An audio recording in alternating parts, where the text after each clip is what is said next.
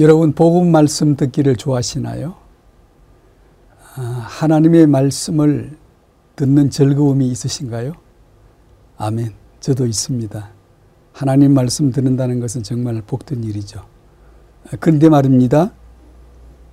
아, 말씀에서 진짜로 나의 모습을 들추어내기 시작하면 말씀에 의해서 나의 에, 진짜 내 모습이 드러나기 시작하면 아, 말씀 듣기가 기분이 좋지 않습니다. 아, 말씀에서 죄란 말만 나와도 거부 반응이 일어나고 아, 심지어 정신이 혼미해지기도 하고 오락가락하고 화를 내기도 합니다. 왜 그런 줄 아십니까? 성령에 의해서 진짜 숨겨놓은 나가 책망받기 때문입니다. 그렇게 인간은 저는 인본주의자입니다. 나중심입니다. 성령은 죄를 책망하시는 분이시죠. 어, 요한복음 16장 7절, 8절 말씀, 어, 특히 8절에 그가 와서 어, 보혜사 성령이시죠. 그가 오시면 죄를 책망하신다. 책망하신다는 말씀은 확정해 주신다. 성령이 그분이 오셔야만 내 죄가 확정됩니다. 성령이 오시기 전에 죄를 운운한다든가 어, 회개를 말한다든가 하는 것은 자의적 해석이지 어, 그게 진정한 어, 나의 죄의 모습을 본 것이 아닙니다. 종교에도 후회는 있습니다. 회심은 있어요. 음. 에베소서 5장 13절 말씀에 책망을 받는 것마다 빛으로 드러나나니 나를 정죄하시는 게 아니라 책망하시는 것이죠. 그러나 내가 성령으로 말미암지 아니하고 육으로 말미암으면 하나님의 책망을 정죄로 여기고 나를 해한다고 생각을 하고 거부 반응을 일으킵니다. 그러나 책망을 받으면 그때마다 빛으로 드러나지게 되는 것이죠. 음. 하나님의 말씀이 나를 책망하면 나를 해롭게 한다라고 생각하기 때문에 우리의 혼적 작용은 거부합니다. 음, 왜 나를 책망하냐고. 복음 믿으면 다 구원받는 거 아닌가? 뭘 그렇게. 구원이 은혜란 말은 쉽다는 뜻이 아니라 절대 불가능하다는 뜻이죠. 그래서 은혜로 주어지는 것인데 우리는 복음이 주시는 이 구원을 등한시하거나 경솔히 여기거나 아, 우리 구원받았는데 그러면서 우리의 대화의 내용은 90% 이상이 뭔가 우리가 해야 할 것, 하는 것, 아, 우리의 사명, 우리의 사명 감당, 우리가 능력 받아서 땅 끝까지 예 좋은 말이죠. 마땅히 받아야 될 말씀이면 틀림없습니다만은 그러나 그것이 나 중심으로 이루어질 적에는 결코 하나님의 감동이라고 볼 수가 없죠. 그때 우리의 기독교인들의 어떤 버릇 속에 뭐가 있는 거 아니 구원을 예사로 여기는 거예요. 가벼이 여기는 거예요. 우리 다 구원받았다고. 아니요. 여러분 다 구원받으셨습니까? 복음을 듣고 있으면 구원받은 거 맞습니까? 정말 당신은 하나님을 떠난 죄인이라는 것을 자기 자신을 그렇게 본 적이 있으십니까? 음? 나는 구원받았나요? 세상은 아예 죄에서의 구원에 관심이 없고요. 모릅니다. 어. 기독교인들은 구원받는 것을 구원받은 걸로 쳐놓고 치부하고 어, 쉽게 생각하고 유치원 정도의 과정으로 생각하고 어, 다음 얘기를 우리는 절개합니다. 왜냐? 우리가 뭔가 할 수 있다라는 자부심을 가지고요. 과연 복음을 듣는 우리 모두는 구원을 받은 것일까요? 구원이 얼마나 크고 놀라운 것인가요? 내 영혼 하나 구원받는 것이 얼마나 중요하고 얼마나 무거운 것인가를 우리는 이해할 수 있나요?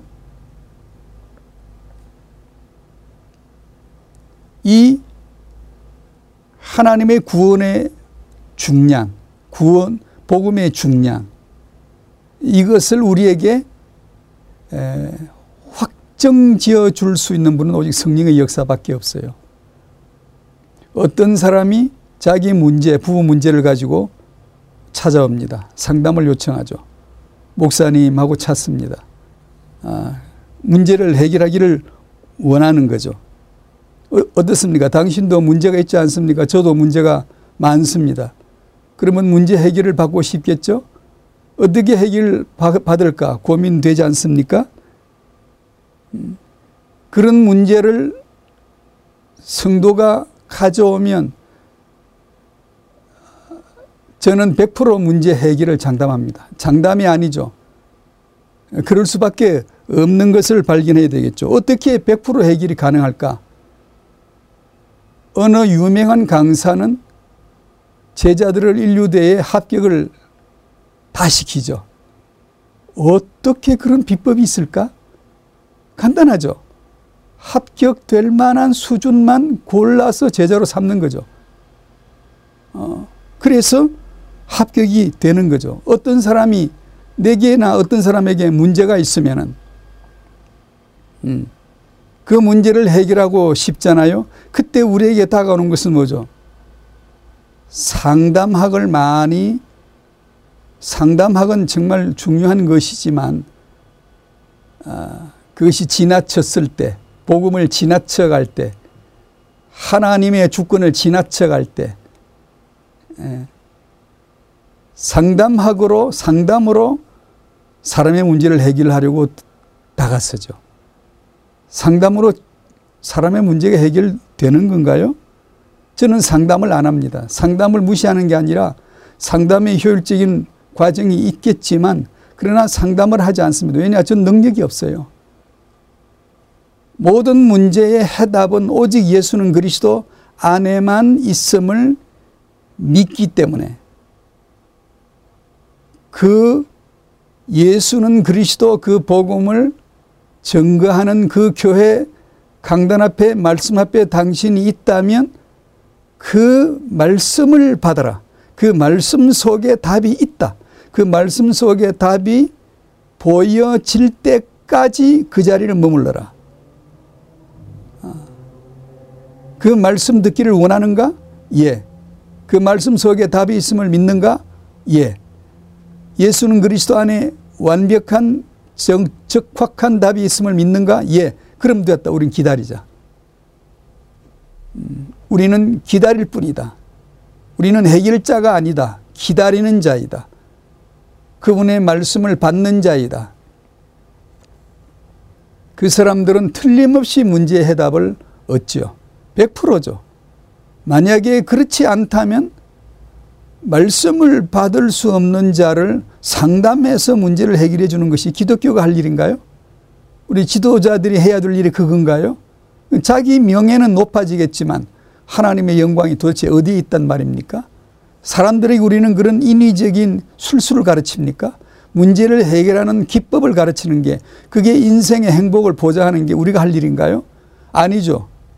그런 문제 속에서 예수는 그리스도 하나가 도드라져 드러나게 되는 것이 하나님의 의도죠. 그걸 이해할 수가 있겠습니까? 인간은 저는 제 문제 해결이 목표죠.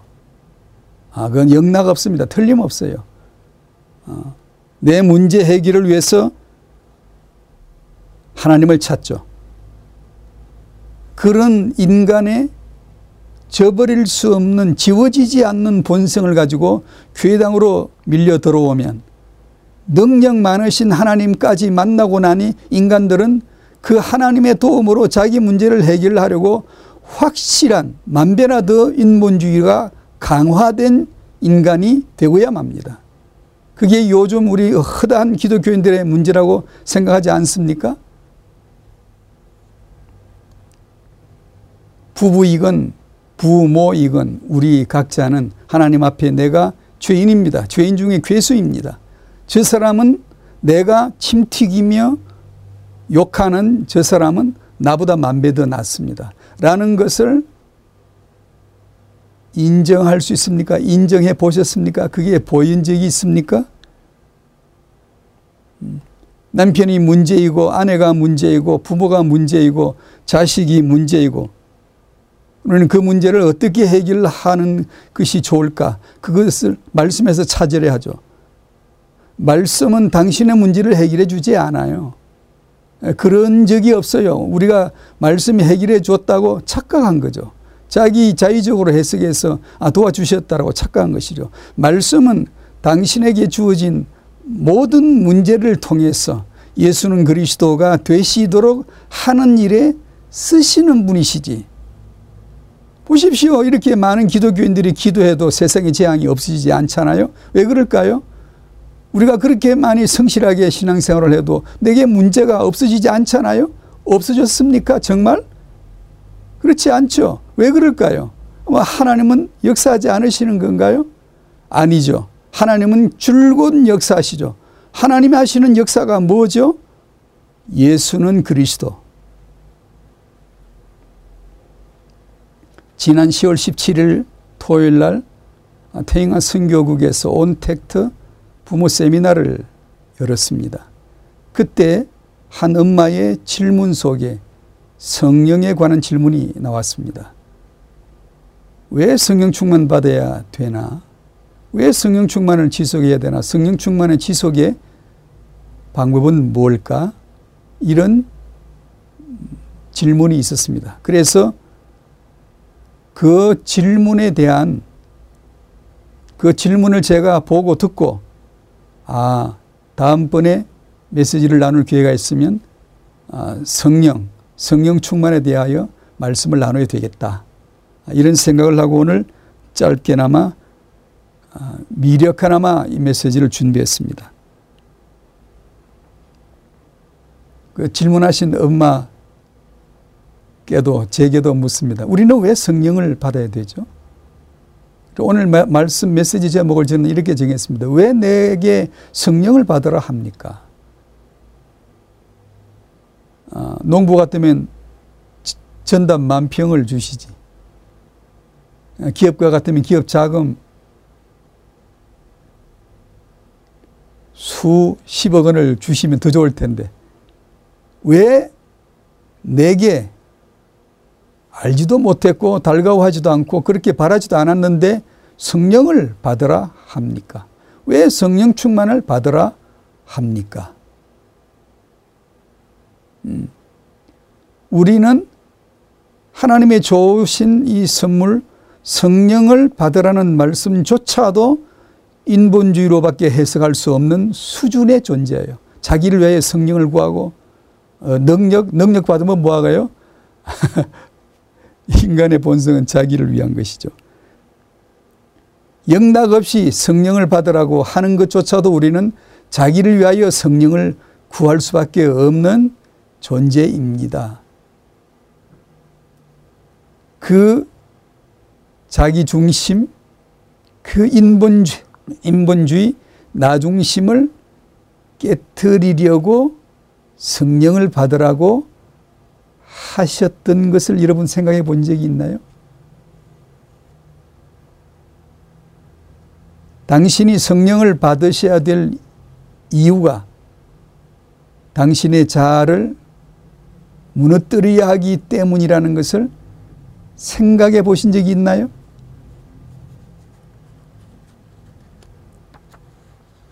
내 자아는 무너져야 하는데 내 옛사람은 무너져야 하는데 내 이 자아를 나를 내가 부정시킬 수 있습니까? 내가 나를 부정할 수 있습니까? 불가능하죠. 이 나를 부정하게 할 수 있는 권능이 오직 성령께만 있답니다. 그래서 우리는 꼭 성령을 받아야 되고 성령 충만을 지속해야 됩니다. 그렇지 않으면 우리 인생은 불신자는 모르고 나중심 우리는 알고 세계 보고만 한다면서 나중심으로 성질 부리고 앉았지 않습니까? 음. 네, 오늘 아, 기도하고 오면서 이런 생각이 들더라고요. 성령을 받으라. 성령을 받아야 된다. 에, 그런 우리 성도들이 가장 먼저 했으면 싶은 게 집에 가서 집안을 깨끗하게 청소하고 정리정돈을 깔끔하게 하는 것부터 했으면 좋겠다 싶습니다. 태영아 부모 여러분, 아이를 둘째 키우시면 집안이 정리정돈이 될 날이 없겠죠. 그 충분히 이해하고요. 어, 그러나 아이를 육아하시는 공간은 그렇다 치더라도 그렇지 아니한 공간만큼은 깨끗하게 청소하고 정리정돈 해보십시오. 어, 아이 키우는 엄마가 너무 힘들어서 하기가 어려우시면 그때 아빠가 해 주셔야 돼요. 음. 성령 충만을 받으셔야 될 태영아 부모 여러분. 좀 엉뚱하죠? 우리 집 구석부터 한번 치워볼까요? 집안을 깨끗하게 내 환경을 깔끔하게 한번 정돈해 볼까요? 이런 말은 설교도 아닌데 해봤습니다. 아, 제 나름대로는 의미가 있습니다. 갈라디아 5장 17절 말씀하실 거예요. 육체의 소욕은 성령을 거스르고 성령의 소욕은 육체를 거스르나니 이 둘이 이 둘이 서로 대적함으로 서로 대적함으로 당신은 성령 충만을 받기를 원하시죠? 아멘. 성령 받기를 원하시죠? 아멘. 성령 충만을 지속하기를 원하시죠? 아멘. 당신이 그렇게 갈망하시는 성령 그리고 그 성령 충만이 누군 줄 아시겠습니까? 당신을 대적해서 적대해서 거슬르고 무너뜨릴 영이십니다. 그 성령을 받아야 된다는 것을 이해하셔야 됩니다. 어렵죠? 아, 이렇게 생각해 보지 않은 사람은 어려울 거예요. 나 육과 성령은 적대 관계예요. 그런데 그 성령을 내가 모시고 싶다? 그 성령 충만을 내가 받고 싶다? 나 본의로 생각할 때는 권능받아서 능력 있게 아, 내가 세계보고만 해야지 라고 생각할 때는 거침없이 성령 충만을 구하겠지만 그러나 그 성령과 나는 적대 관계에 있으며 그분이 만약에 그분이 내게 오시면 내 자아를 내 기분을 다 깨버리고 산통 깨 버리고 아, 내 기분을 상하게 하고 마음 상하게 하고 속 썩게 만들고 아주 내 자아를 무참하게 바벨탑 쳐버리듯이 무너뜨릴 그분이시라는 것을 이해하셔야 된다는 거예요. 그래서 우리에겐 성령이 필요했지. 아니 그럼 언제 권능 받아서 세계보험 합니까? 하나님이 하시는 거죠. 내가 사는 거냐요? 말도 안 되네. 내가 사는 겁니까? 나는 사는 게 아니죠. 주 안에서 죽고 주님이 내 안에 사시는 것이고 주님의 사심에 내가 참여되어져서 그분의 사랑이 희락이 나타나질 때 그분은 그분을 정언하시지. 그분은 자신을 정언하시지. 성령은 자신을 정언하시지. 아들을 정언하시지. 우리는 그 안에서 주 안에서 성령 안에서 정언자가 되는 것이지.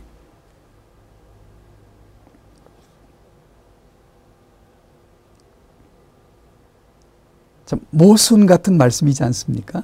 갈라디아 5장 17절 내 소욕과 성령의 소욕이 서로 적대관계에 있는데 나는 왜 성령을 구하지? 예. 우리의 자아는 무너져야 하기 때문입니다. 옛사람은 부정당해야 되기 때문입니다. 마태복음 16장 24절에 자기 십자가를 지고 나를 따르라. 피할 수 있나요? 피할 수 없죠. 그럼 우리는 지금까지 잘 피해 왔죠. 세계복음 하나라고 바빠서 자기 십자가 질 새가 없죠. 그까짓 거뭐 좀뭐 뭐 있으면 어때? 뭐 자기 십자가 지는 거 그거 좀 뭐 유보하면 어때? 그거 좀 지나가면 어때? 세계복음화가 제일이지. 예, 그렇게 하실 수 있나요? 하나님이 받아주실까요? 우리 늘 착각하죠. 우리가 세계복음화를 한다고.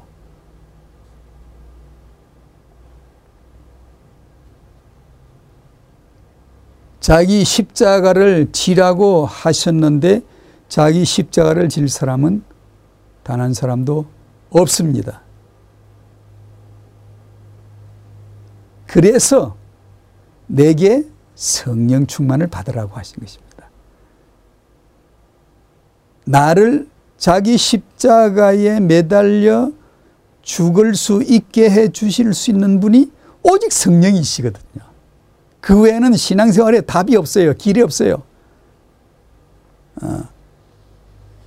지난 추석이 지나갔는데 아, 추석 때 되면 그런 말들이 오요 추석이 다가오면 스트레스가 압박이 가중되어 온다. 어. 어떻게 해야 되냐? 우리들에게도 메시지를 주시라. 무슨 메시지가 필요합니까? 힘내라고 화이팅? 하나님이 함께 하십니다. 화이팅! 어, 위로가 필요합니까? 사람의 지혜를 짜내어서 어떤 놀라운 방법을 구안해 내기를 원하십니까? 아닙니다. 그렇지 않은 그런 존재가 아닙니다. 만나는 모든 사람을 통하여 그 관계를 통하여 나와 적대 관계 있는 자를 통하여 나에 대하여 아주 안 좋게 말하는 친척의 아무개를 통하여 하나님은 내 속에서 예수는 그리스도가 되시게 하시는 분이에요. 모든 사람은 내게 하나님의 말씀이에요. 모든 상황은 내게 하나님의 기회예요. 은약의 메시지라고요. 나, 내 자아를 부정시키고 오직 예수는 그리스도만 되시도록 줄기차게 쉬지 않고 고집스럽게 역사하시는 그 하나님이심을 보셔야 되는 거죠. 그러므로 그 복음을 받아야지 그 복음을 이해해야지. 내가 왜 성령이 충만한가 그 근본을 이해하셔야지. 안 그러고 상황을 타개할 방법을 어떤 지혜를 주세요. 그런 지혜를 찾지 마세요. 인본주의를 구하는 겁니다. 예, 그런 식으로 구해서 얻은 것은 영혼을 파괴하게 하고 죽여버립니다. 절대로 참된 신앙의 성장을 갖지 못하게 하죠. 복음을 대충 알면 평상시는 믿습니다. 감사합니다. 구원 감사합니다. 뭐 이러다가 실제 문제 해결할 때가 오면 복음 생각이 안 나요. 다른 해결책을 막 찾지. 그래서 그런 데 대한 해결책을 제시해 주면은 아, 말씀 좋다고. 그런 문제하고 아무 상관이 없는 예수, 성령 이런 얘기하면 눈꺼풀이 무거워지죠. 왜냐 모르니까. 문제 해결을 위해서 하나님은 무엇을 하신 줄 아십니까? 음, 문제 해결을 위해서 하나님은 지금 이 시간에 무엇을 하시는 줄 아시겠습니까? 창세 전에 하나님은 예수는 그리스도를 계획하셨습니다. 2000년 전에 아들 하나님은 말이 아니라 몸으로서 십자가의 죽으심으로 그리스도가 되셨습니다. 성령은 내 인생 실시간에 지금 이 시간에 당신의 24시에 당신의 모든 관계 속에서 성령은 아버지의 그 언약 그리스도를 아들의 이루신 십자가의 그 피 흘리신 그리스도를 내 삶에 추석 명절의 내 삶에 시부모의 관계에서 내 삶에 남편 간의 관계에서 내 삶에 자녀를 양육하는 그 관계에서의 내 삶에 개입하시고 거기에서 하나님은 두 가지 목표 내 자아를 무너뜨리며 예수만 그리스도가 되시도록 하시는 것입니다. 전 우주적인 하나님의 사역 한 개인에게 선택적으로 임하시는 하나님의 사역 그것은 삼일체 하나님의 결론 대신 예수는 그리스도 십자가의 죽으심으로 예수는 그리스도가 되시고 그걸 믿는 자는 자기 십자가에 죽을 수 있는 자가 되도록 만들어 가시는 성령의 역사입니다. 이것이 오늘 태영아 부모님들과 나누고 싶었던 왜 내게 성령 받으라 합니까? 왜 내게 성령 충만을 받으라고 합니까? 라고 하는 데 대한 준비된 말씀입니다. 태영아 부모님 여러분, 부부 여러분, 안 그럴 것 같은데 답은 복음에 있습니다. 그 맛을 아시는 자, 그 현장에서 자라나는 아이가 당신의 태영아라면 이건 확실히 말씀 유가입니다. 그런 축복이 모든 부모님들에게 임하시기를 주의 이름으로 축복합니다. 아멘.